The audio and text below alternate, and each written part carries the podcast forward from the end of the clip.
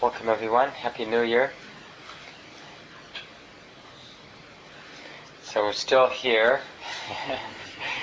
Most of you know that's a joke. A few of you may be new enough to the organization to know that we have set probably four or five dates for when we'd be in our new building, and here we still are in our old building, but it is getting closer. Probably by February 1st, we'll be in a new building that the center owns, which is seven blocks due west on the same street, on 26th Street, but at the corner of 27th Avenue and 26th Street, um, kitty corner from the Hexagon Bar. So if you're not on our mailing list, you may want to get on our email mailing list so that you hear about that change. The worst case would be you'd come here and you'll see a sign that says, We're in the new building. And then you can just drive down. So I thought at the beginning of the new year it might be nice to do something that's very much part of the, the Buddhist tradition, which you could call contemplation or a direct inquiry. And uh, it's nice because we like to think, and a lot of the times when we're hearing meditation instructions, it sounds like thinking is bad. So here, thinking is good. But it's just about like how we use thinking. Are we using thinking in a way that gums up the mind? Are we using thinking in a way that clears up the mind, frees up the mind?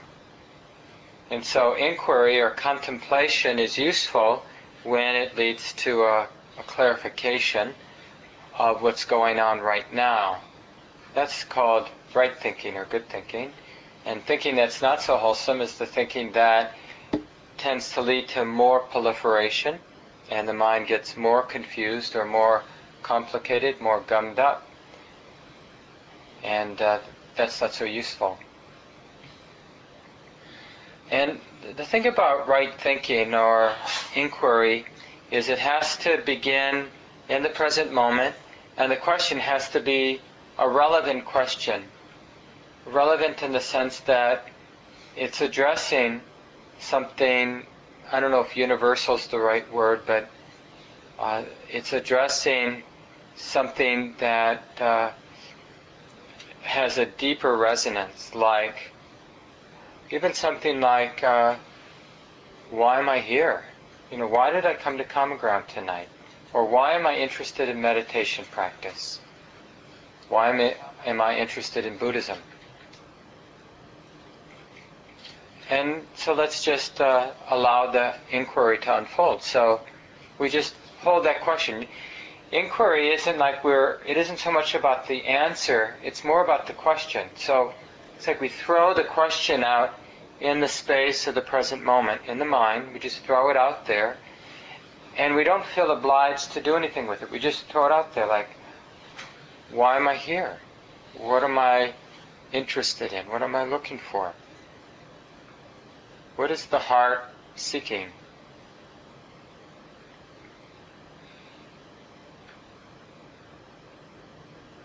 And answers might arise. It's not me answering the question. You just see if answers come, like, well, I want to be happy, or I want relief, or release from something, from oppression, you know, from stress. Often when we ask questions, we tend to not allow the question to have its effect. We kind of rush to an answer. Like, you know, why am I here? And, and then there may be answer, well, I want to become a meditator. You know, and then we're immediately into the mode of becoming that meditator. You know, maybe we'll sit up straight instead of being sloppy. We'll all of a sudden get serious about our meditation practice. Oh yeah, you turn to the breath, or just get tight about becoming something.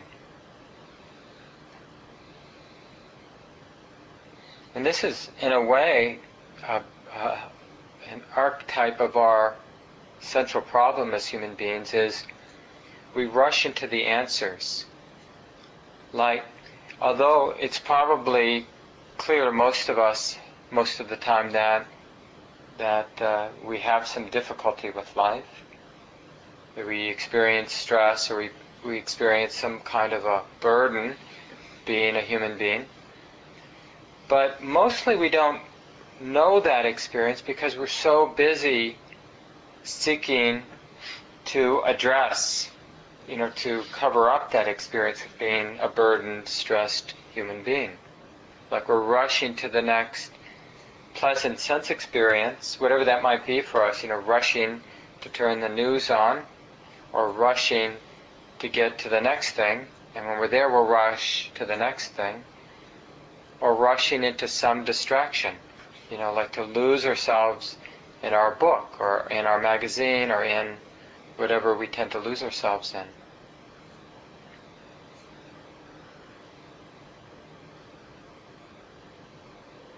So the Buddha really emphasizes taking our time with the question, you know, why am I here? Why am I interested in meditation? And in that question, like it, what it does is it illuminates maybe a deep uneasiness, or maybe not so, maybe deep but not so obvious. So I'm not saying like it's an obvious uneasiness, but just a subtle and deep uneasiness. One of the best uh, terms I've heard for this is existential itch. I like that term. So there's a kind of inner restlessness, inner disturbance, inner pain, fear, anxiety, longing, craving, emptiness, not in the Buddhist sense. You know, usually we think of the word empty in Buddhism, it's like empty of self-centeredness. But here, an emptiness like a hollowness, like there must be something missing when we tune in. So generally, if we hang out long enough with the question, we begin to notice something like that existential itch, different for each of us. I mean, the particular flavor is different, but its characteristics might be very similar. Like the characteristic of not wanting to be with that feeling, not wanting to see what's there, you know, behind the question. Like, why am I interested in meditation? You could, of course, it, it's not just meditation. Like, why am I rushing to the next thing? Is basically the same question.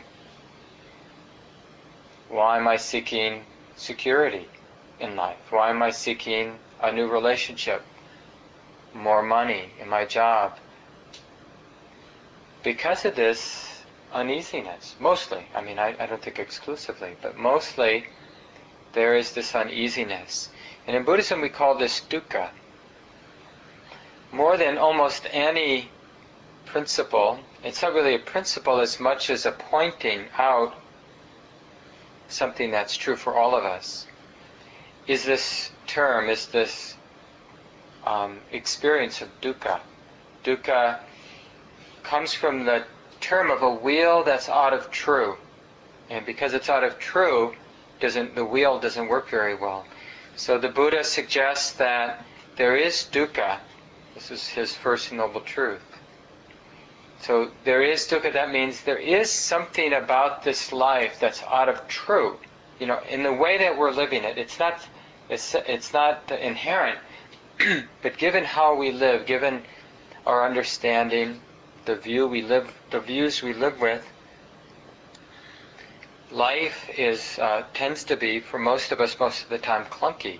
It doesn't quite roll a, along smoothly, and you know we should this should be really obvious. Certainly, it's obvious when we take a kind of a sweeping look at the world and we see the injustices and the the violence and the loneliness and the, just the pain of human existence or just of existence in general beyond even the human existence.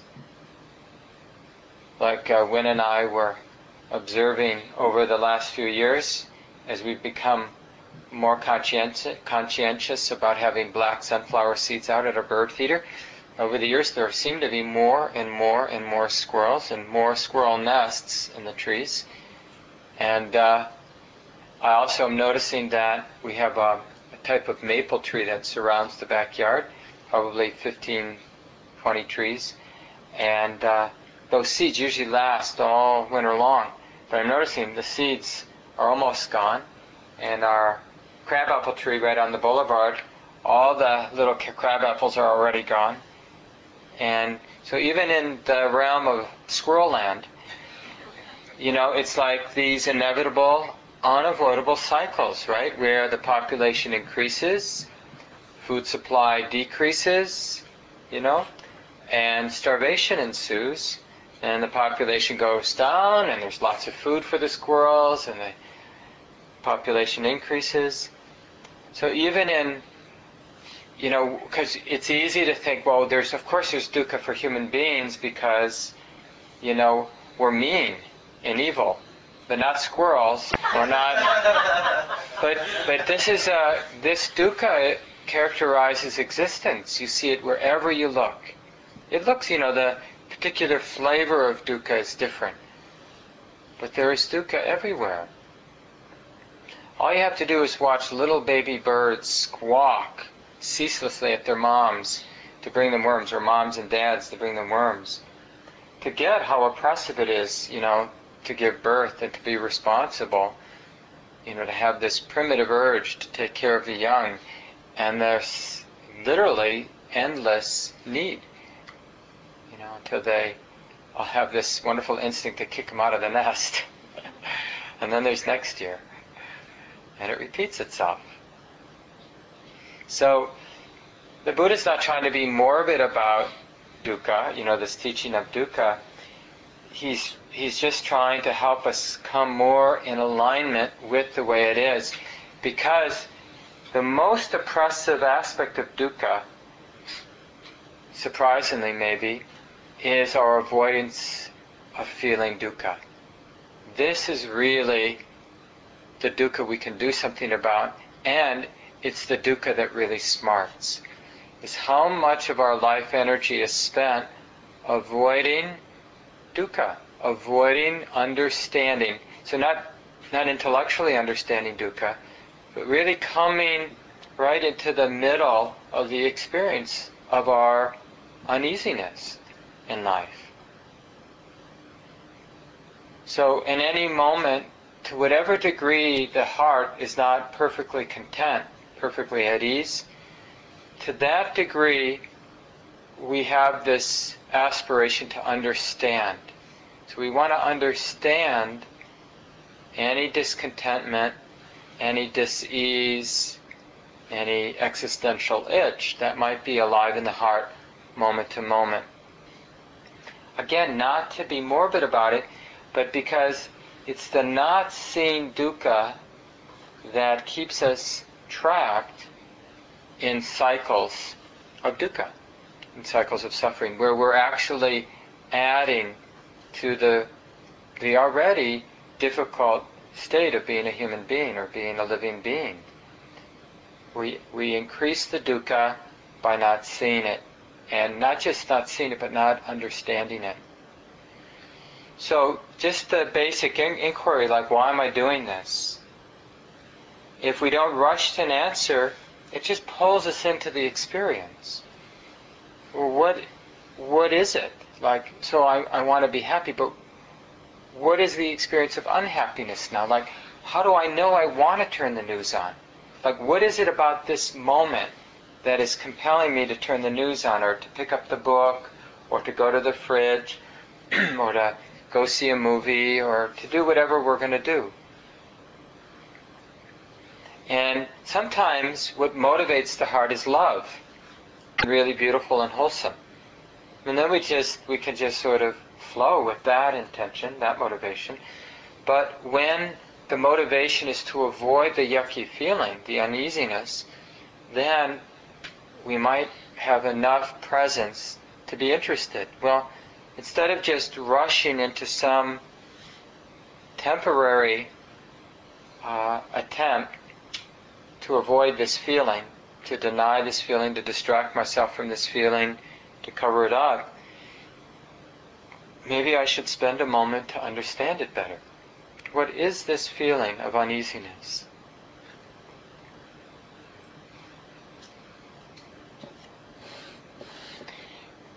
There's so much to be learned right here in spiritual life on this path. Uh, we call in Buddhism the path of awakening. There's so much to be learned because one of the things we learn just in this first step of understanding there is this relevant question like, why am I running? There's a German proverb, what's the use of running when we don't know where we're going? and so I think this is very useful. It has been, it used to be up on our bulletin board here at the center for, I don't know, a long time, five years, back in the uh, mid 90s.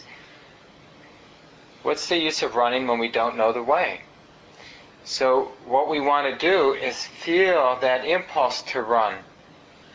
And we learn so much. We may not even understand, like, the uneasiness in the heart, but what we can learn very quickly, that, and it's a deep insight in the sense that it really supports happiness for us, is we can begin to understand how so many of our attempts to avoid feeling what we feel don't help. So we can start weeding out a lot of the activity of our life that's not really ha- leading to happiness. You know, a lot of our neurotic, addictive behaviors. I'm sure you're all familiar with them. And we're also familiar that they're hard. It's hard to let go of those neurotic, addictive behaviors. But the reason it's hard, the only reason it's hard to let go of neurotic, addictive behaviors is because we haven't taken the time, we don't know a way to see clearly that these neurotic, addictive behaviors are neurotic and addictive, meaning that they're suffering. If we really see that our behaviors are suffering, eventually, if not quickly, we abandon them. But it's we're confused. I mean, maybe we kind of know that this addictive behavior is unpleasant or harmful, but we kind of like it. You know, we're in this middle or gray zone where we we still feel like it's feeding us in some way, but we're suspicious whether it's really good. So it's this sort of place where we don't immediately seek to be happy, but we're trying to contemplate the experience of being discontent, the experience of feeling needy, the experience of wanting to distract ourselves or wanting to go somewhere to do something. And we practice staying put so that we can see that that impulse is just an impulse and that impulse is leading us in a direction that doesn't bear any lasting result, any useful result. But if we didn't have this inclination to stay put, we'll never learn that lesson. You see now why meditation is such a, a great metaphor for the whole path. Because meditation practice, you know, the sitting practice, for example, it's, you know, it's exactly that, where we put ourselves down for 30 minutes or 45 minutes or whatever. And, of course, maybe at times we experience some deep peace or quiet in the mind, some real bliss, wholesome bliss. But a lot of times what we notice, which is just as healing actually, just as insightful as those moments when we're feeling deep bliss and peace, a lot of the times what we notice is one moment after another an impulse to go, to do, to fix. And even if somehow we've convinced ourselves not to get up, we still the mind can still do and fix, right? How many problems have you tried to fix in your sits, in your meditation periods? How many plans have we planned? How many interpersonal relationships have we thought over? You know, trying to figure out how to blame them or how to resolve this or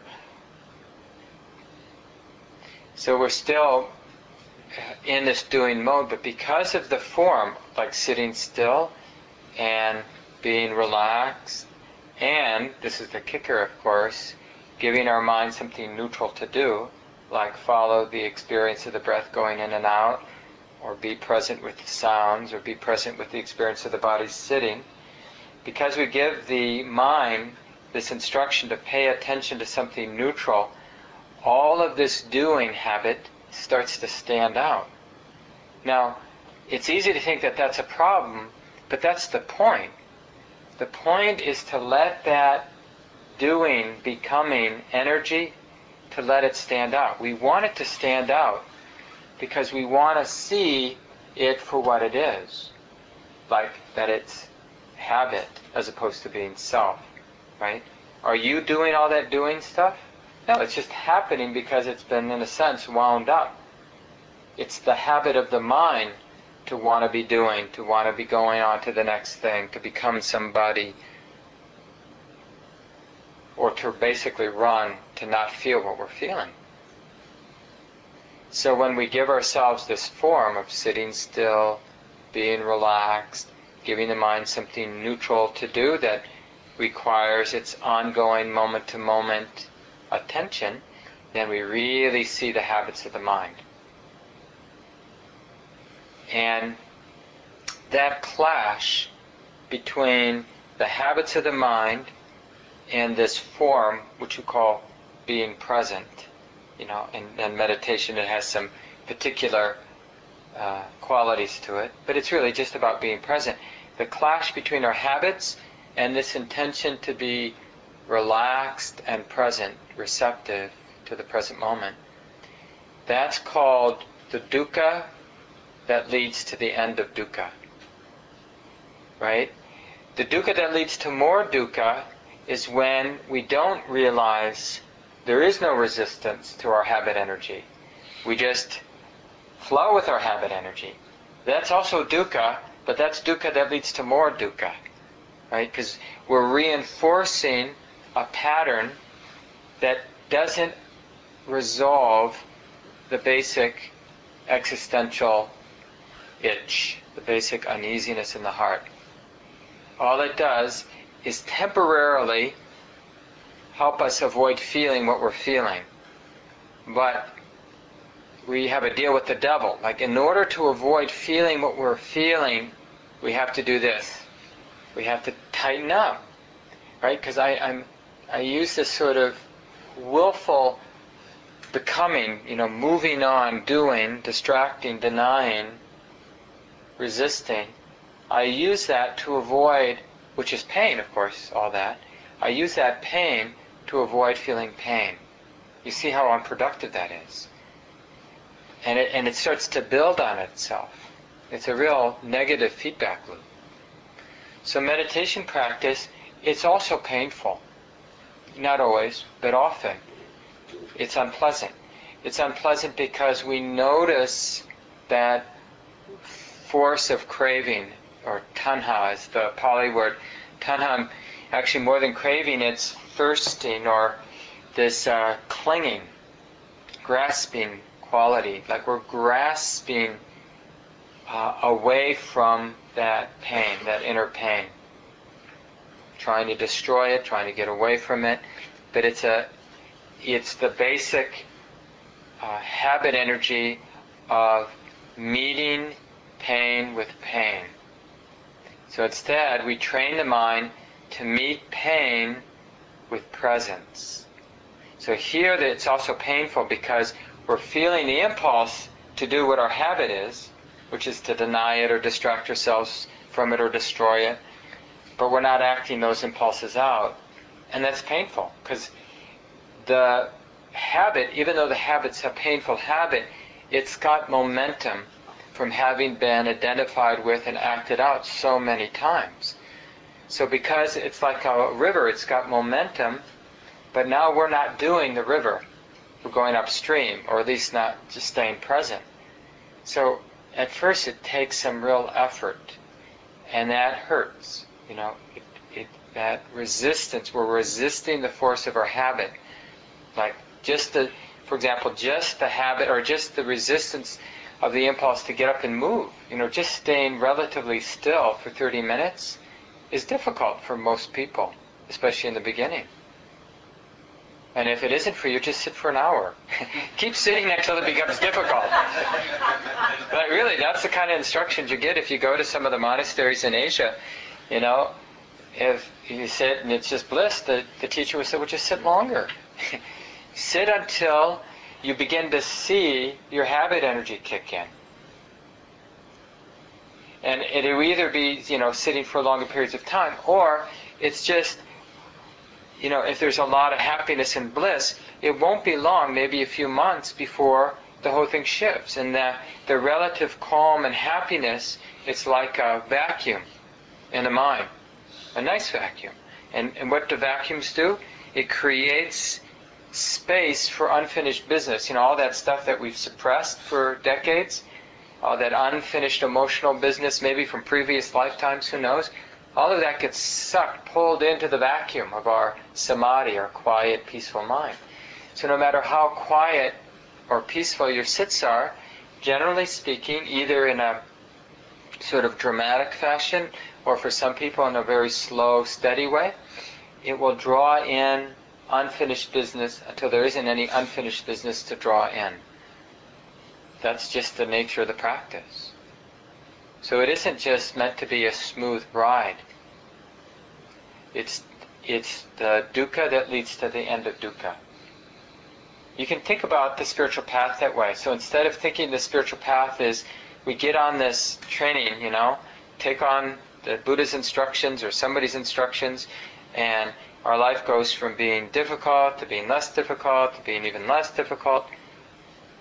But I think what's more truthful is we get on a spiritual path and there are glimpses on that path that this path is wholesome in the sense that it really leads to a lasting peace, a lasting um, release and opening of the heart, a kind of wholeness that we often call love or compassion.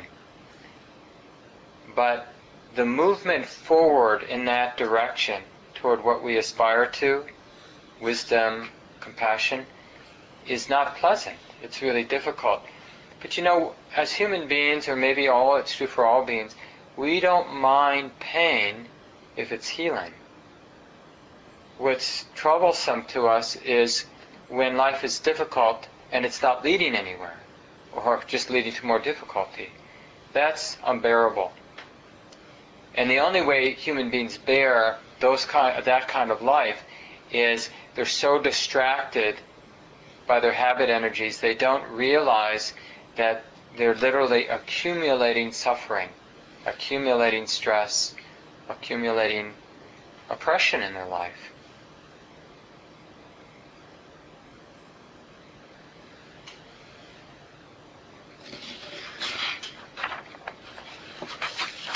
So this per- first part of practice, where we uh, begin to inquire, like, why am I doing this? But not not on a superficial way, but just like looking at the force of doing, being the doer, wanting to become, wanting to get, which includes also wanting to get rid of. That's just the flip side of wanting to become wanting to become the person who doesn't have this anymore, the person who's gotten rid of this. So when we look at that, the Buddha's instruction, and it's so nice to have this pointing out, because otherwise we're just going to keep rushing into solution. But the Buddha's instruction is we just hang out there. So in that first noble truth that there, where the Buddha says there is suffering, it's meant to be this contemplation where we're bringing this active in- inquiry to the experience of suffering or stress. And he says there are three insights we have. First is that there is suffering, that there is stress, there is at times in our life. And the second insight is to see that it's relevant, meaning we, we don't want to just run from it, we want to understand it. It's like it's it's instructional. This is this experience of dukkha teaches us how to live our life. And if all we're doing is running from it or denying it or distracting ourselves from it, we miss the instruction. So we live our life without ever having read the instructions. And that's why, you know, things are so messy for us most of the time. It's because we've never read the instructions that came with the, you know, the package. and here we are, a human being, you know, nobody's read the instructions. And the instructions, you know, that's in Buddhism we call that Dhamma, which is the way things are. We never pay, we never use our mind to look at the way things are, because we have this kind of built-in arrogance out of habit that we think we know. You know, we know what we should do, but actually that's just cultural programming for the most part. You know, a little bit genetic programming, and a little bit cultural programming. And of course, it's not very sophisticated. Mean, when you look at our cultural programming, things like uh, you know sexism, racism, classism, you know all the ways that we're programmed, it doesn't take much to realize how primitive and uh, sort of ineffective the kind of programming we get. So the way that we overcome that programming, whether it's genetic or uh, learned, is by understanding it for what it is. So it's not like we can, you know, if we have tendencies, if we've been um, born into a culture where there's racism, for example, or sexism, or whatever, then it isn't like somehow we're going to become a different kind of person. But what we can definitely do is we can understand the kind of person we are, understand the conditioning, and what that is like to have that fear, to have that rage, to have that uh, whatever, ignorance. Oh, it's like this. That everyone, all of us can do. But we have to read the instructions, which, you know, reading the heart, being present with how it is when we're sitting, when we're moving about in the world. And we learn some deep things like, uh, for example, we learn gratifying desire doesn't lead to any end of desire. I mean, that's one of the things we learn by reading the instructions of our heart. So here we are, you know, some just a simple example. So let's say we're doing we're practicing in sitting meditation as opposed to practicing in daily life. And we feel a desire to scratch an itch. So my nose itches and I'm sitting there and I notice the desire to scratch my nose and you know I do and that particular itch goes away. But it does it at all diminish the force of desire. What it really does is, like, if you notice that, or here's a better example, like a mosquito lands in you or a fly lands on you when you're sitting, and you swat it away, you know, and there's some relief. But it in no way diminishes the problem when the fly lands on you again. In fact, you're you're more dependent on shooing the fly away the next time because you shoot it away before. Which means you're more afflicted by having flies landed on you because you shoot it away. So if you shoot a fly away 10,000 times in your life, then it's really hard not to shoot away 10,000, the 10,000 and first time the fly lands on you. Or if we've re, if we've responded to loss with anger, whatever kind of loss, you know, 20,000 times in our lives, then it's really hard not to be afflicted when we have loss. Or when we have gain, when something falls in our lap, something we want, we get, and we have responded with attachment, oh, this is mine, you know, a hundred thousand times, then it's really hard not to be attached when something good happens to us. So we really see the um, ineffectiveness of craving, of attachment and aversion. That gratification doesn't go anywhere. How many times have we shoot a fly away? How many times have we had a tasty something to eat? But are we less dependent on having a tasty something to eat? We become more dependent. You know, the example I use is, you know, with uh, clothing or beds or whatever your particular obsession is. You know, for some people it's kitchen gadgets. Some people it's you know having the organic cotton mattress with the wool cover, you know, and the particular blankets and or even better, you know, how many, what's the thread count on your sheets? That's, you know, is it 450? I've seen something, I think, once in a catalog, 700. I don't know if that's like threads per square inch. Does anybody know what that is? Something like that. You know, and the thing is, once you start, like, some people are completely oblivious. You could give them 100% polyester sheets.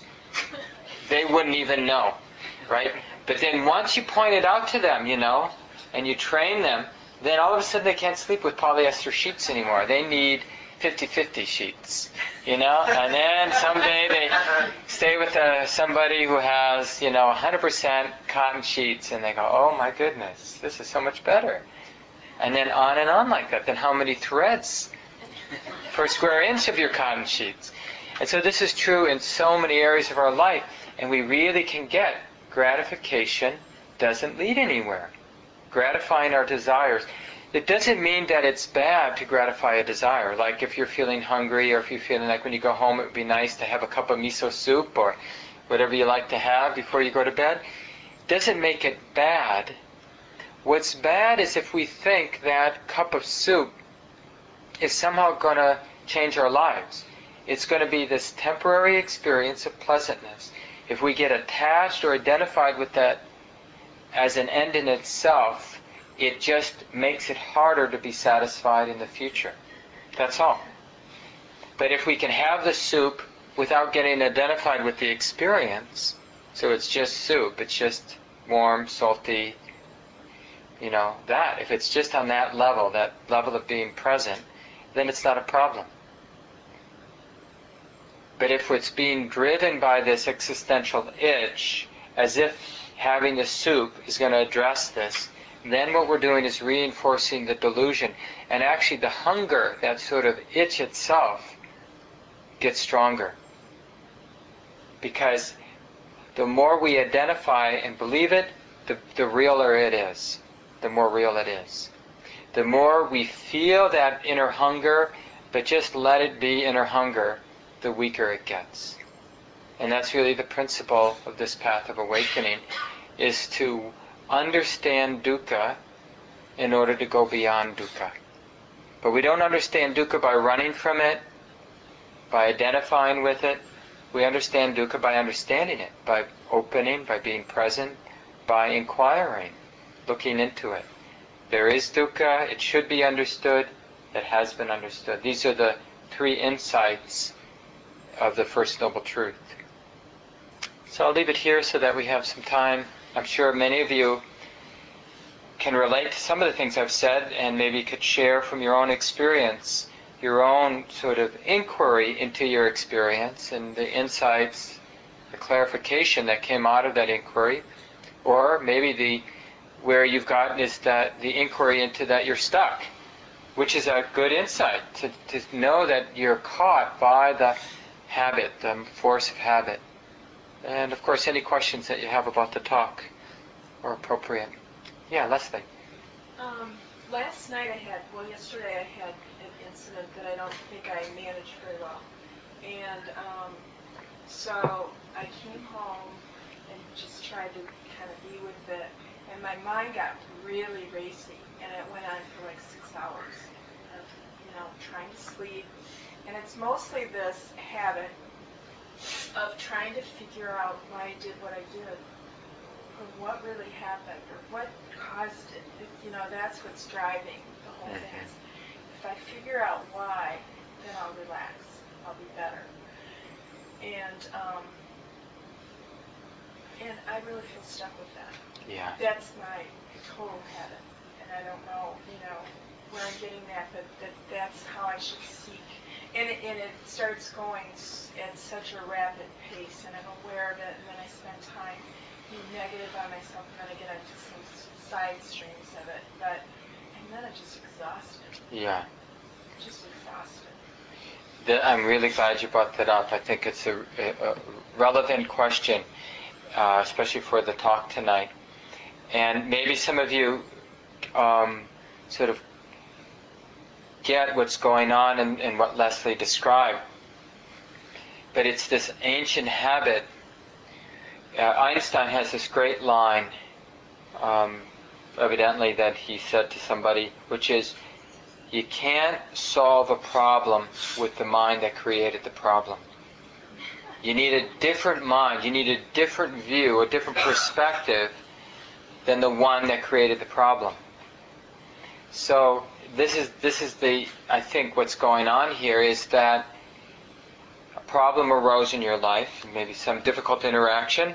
You came back home, you reflected on like how did that happen?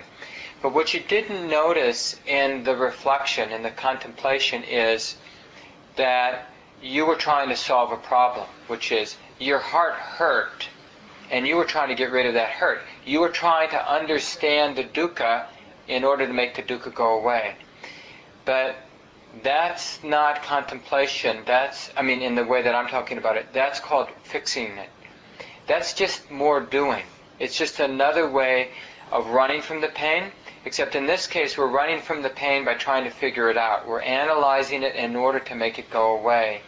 But it's part of being on the treadmill. So here's the, this is important because it gets very subtle, as you can tell from Leslie's example. That would appear to be like really a wholesome thing to do, to go home and to contemplate, like, why am I hurting so much? And it's uh, the essence in, in the path that the Buddha taught is it's all about intention. If your intention in your mind, that's what you have to see, is about trying to get rid of the dukkha, then it's off.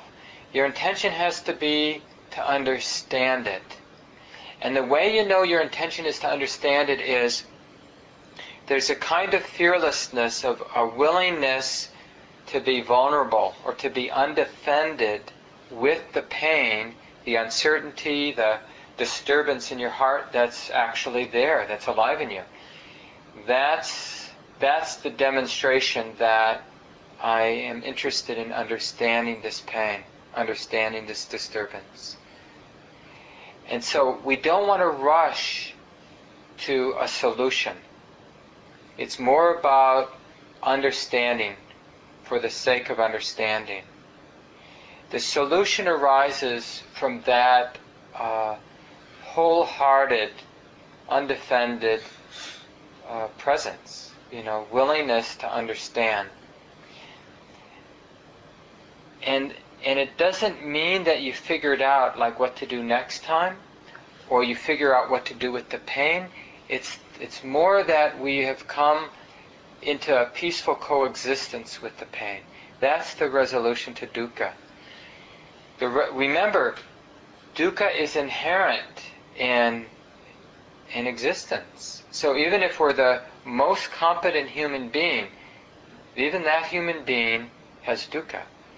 But what a human being can do, you know, using the Buddha and the enlightened beings, you know, there are many, many, according to the tradition, many, many thousands of beings who had the same awakening the Buddha. The Buddha's awakening wasn't more profound than other, you know, students of his. And according to the teachings, those people that are fully enlightened, they still live in this world where there's loss, where there's pain. But their way of relating to loss and pain is to understand it, not to run from it, not to try to fix it, not to try to make it other than it is, but to understand it as nature instead of as self. And so, even with the, th- the kind of dukkha that seems so personal, we want to understand it as nature. It's a force of nature that happens to be alive in this mind or this heart, and it's like this. And our job as a seeker of truth is to is to be present with it. You know, it's like to sit right with it, or to stand right with it, or to be with it, to give it space to be it, be what it is, because it already is this. You know, and so to be in a hurry to make it other than it is is more dukkha. It's exactly that treadmill experience. So not only were you feeling the effect of that difficult interaction, then you you were feeling the effect of whatever it is you whipped up in your attempt to address the pain from your interaction. And uh, the Buddha calls that the second arrow. You know, as living beings, we inevitably will get stuck with an arrow, but as an ignorant human being, we tend to shoot a second arrow in, which is an inefficient, ineffective attempt to get rid of the first unavoidable error. That when two inter- individuals interact, sometimes it's going to be painful, and sometimes it's going to be beautiful. And uh, when it's beautiful, we practice feeling the beauty without the attachment. When it's painful, we practice feeling being with the pain without taking it personally Doesn't mean we don't apologize, doesn't mean we don't fix it, but the mind isn't clinging to the event in a way that's like shooting that second arrow in. Thanks for the good example, Leslie. Still more time. Yeah, Tom.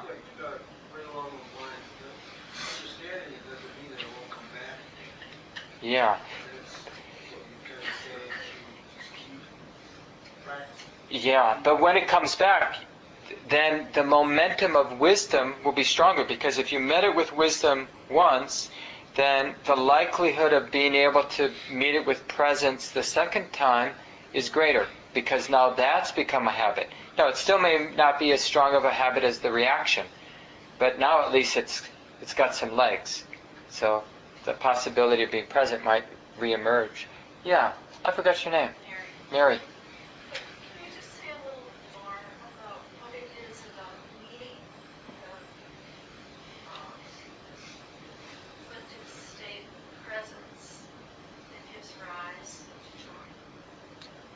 How meeting an afflictive uh, experience with presence gives rise to joy?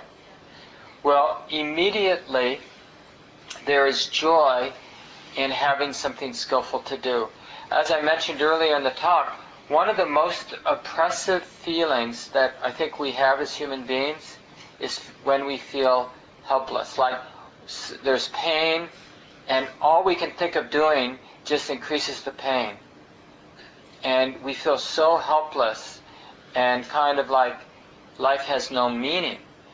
So when there is something skillful we can do, immediately, even though the whole activity itself is painful, like what we're feeling is painful, and practicing being present and steady with the pain is painful, it feels good to have something skillful to do, something that we know, that we trust is wholesome, does not increase suffering, but alleviates suffering in the long run.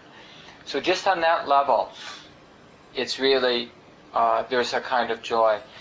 And then as as the depth and steadiness of our mindfulness of our presence increases, then when we're there, right with, let's say, a difficult afflictive state, there's a transformation that happens, or transmutation, where see the the suffering depends on the identification. So initially, when there's an afflictive state, what makes it afflictive is the identification. It's we're taking it personally.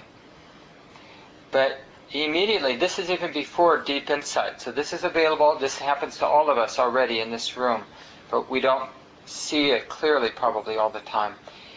But as as we establish a sense of steady, uh, powerful sense, confidence, and presence, then in a sense, and I'm just using words that don't quite fit, we've gone from being identified with the afflictive human being, the being that experienced loss and doesn't like it, to the stable, grounded, present human being that knows that loss feels like this. So just that transformation is a movement toward whether you call it joy or release, you know, but it's the joy of release, the release of being from more uh, afflicted to less afflicted.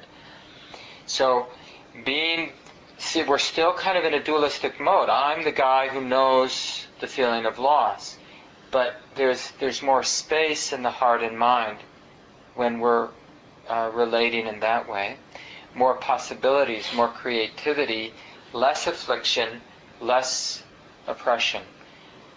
Then, if we're if we're there longer or with more powerful mindfulness, then there's even a more profound flipping, uh, release into joy, where all uh, states of mind, all states of the body are seen as nature, not self, including the sense of knowing itself.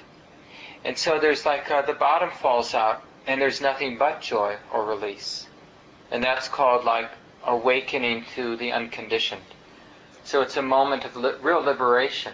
So there are many stages of joy in this practice, and the Buddha says that. He says, this practice it tastes good, is beneficial in the beginning, in the middle, and the end. So no matter how deep our practice is in any mo- moment, any movement in that direction will have the flavor of freedom or release or joy or whatever word you want to call it. It's just a question of how deep it is. And that's, you know, the more steady the presence, the awareness or mindfulness is, the more possible, the deeper, the more possible it is to have a deep insight as opposed to a more superficial one. That any amount of presence is going to have a positive effect on our experience. Yeah, uh, Shannon? Yeah, yeah, yeah. Shannon. Um, I just, I have kind of a ridiculous question. Um, so you said that, um, well, I know a lot of Buddhist teachings are on um, the inherently afflicted state of habit. But Mhm. then you said, um, it seems you're also saying though that it's it's not. I just want to clarify. It's not habit itself. It's wholesome or unwholesome habit. Because you said the habit Yeah, yeah, yeah, yeah. It- I'm just trying to get this clear. Yeah, yeah, yeah. No, it's a really good question. It's a subtle question, but it's a good question. So initially, yeah, we're we're moving from bad habit, habits that lead to suffering. You know, basically habits flavored with self-centeredness, to habits flavored with the absence of self-centeredness, like universal love or compassion. But but even those habits are afflictive. They're just much less afflictive.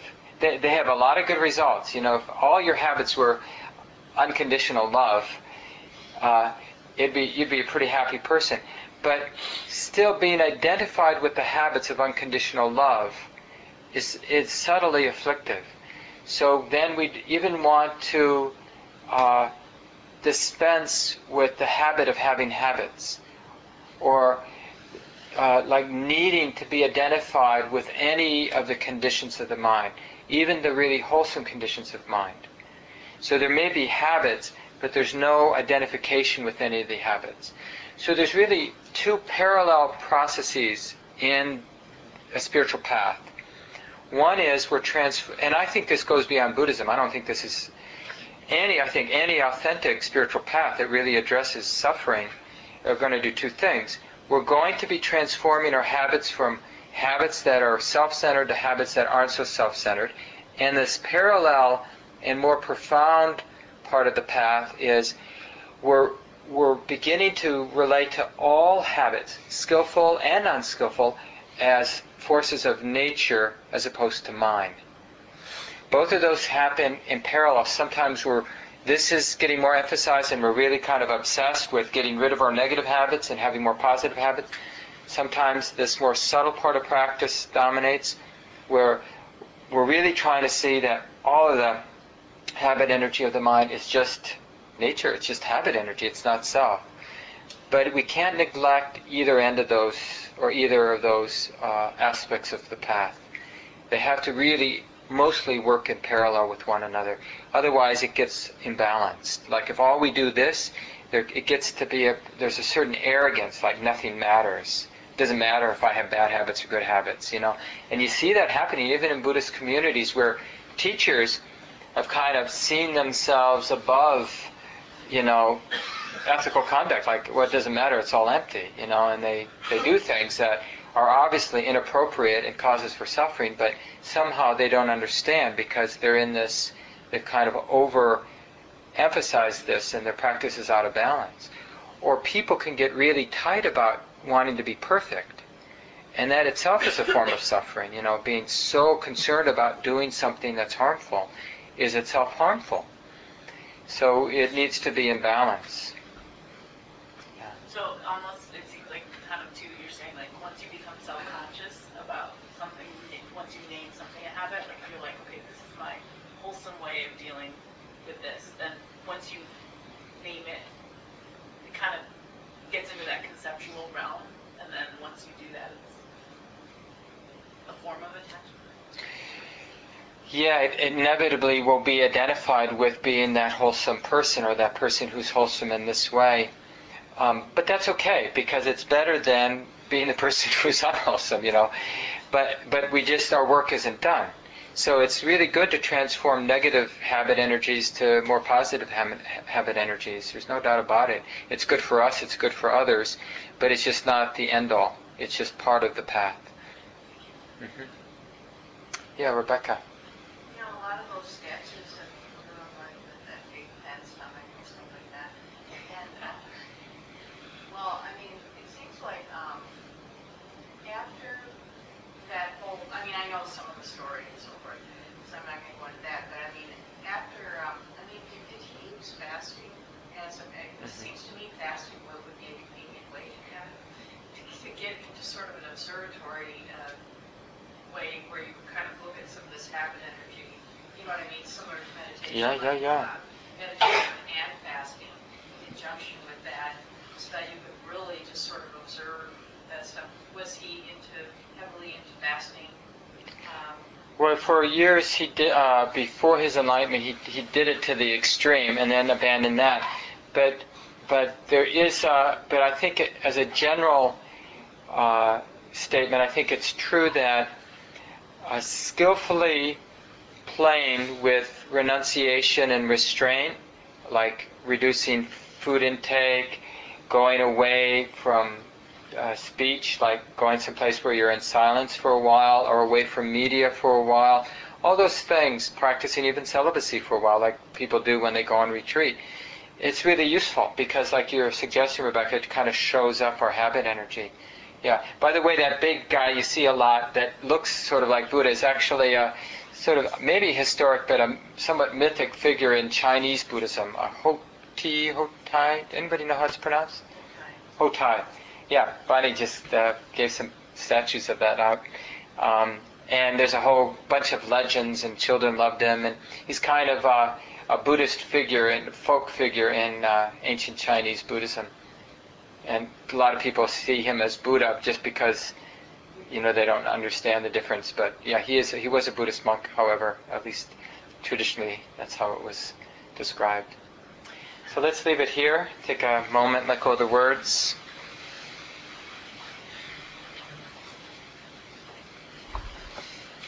It's always nice to take a few seconds and appreciate being here together and connecting with some gratitude, like how nice it is to have a beautiful center, beautiful community, and these simple and wise teachings that have been passed down for so many generations because men and women have cultivated awareness, learned what they learned, and shared it as best they could, starting from the Buddha or maybe even before the time of the Buddha, on down to today, to this corner of Minneapolis. So it's really amazing, and we have this opportunity to integrate these teachings, let them become part of who we are, as a way of taking care of our lives and taking care of all of our loved ones, and really taking care of all beings by cultivating wisdom and compassion. So may this be true for all of us. Thanks again for coming. Thanks to Jerry and Michelle. Thank you for listening. To learn how you can support the teachers and Dharma Seed, please visit dharmaseed.org slash donate.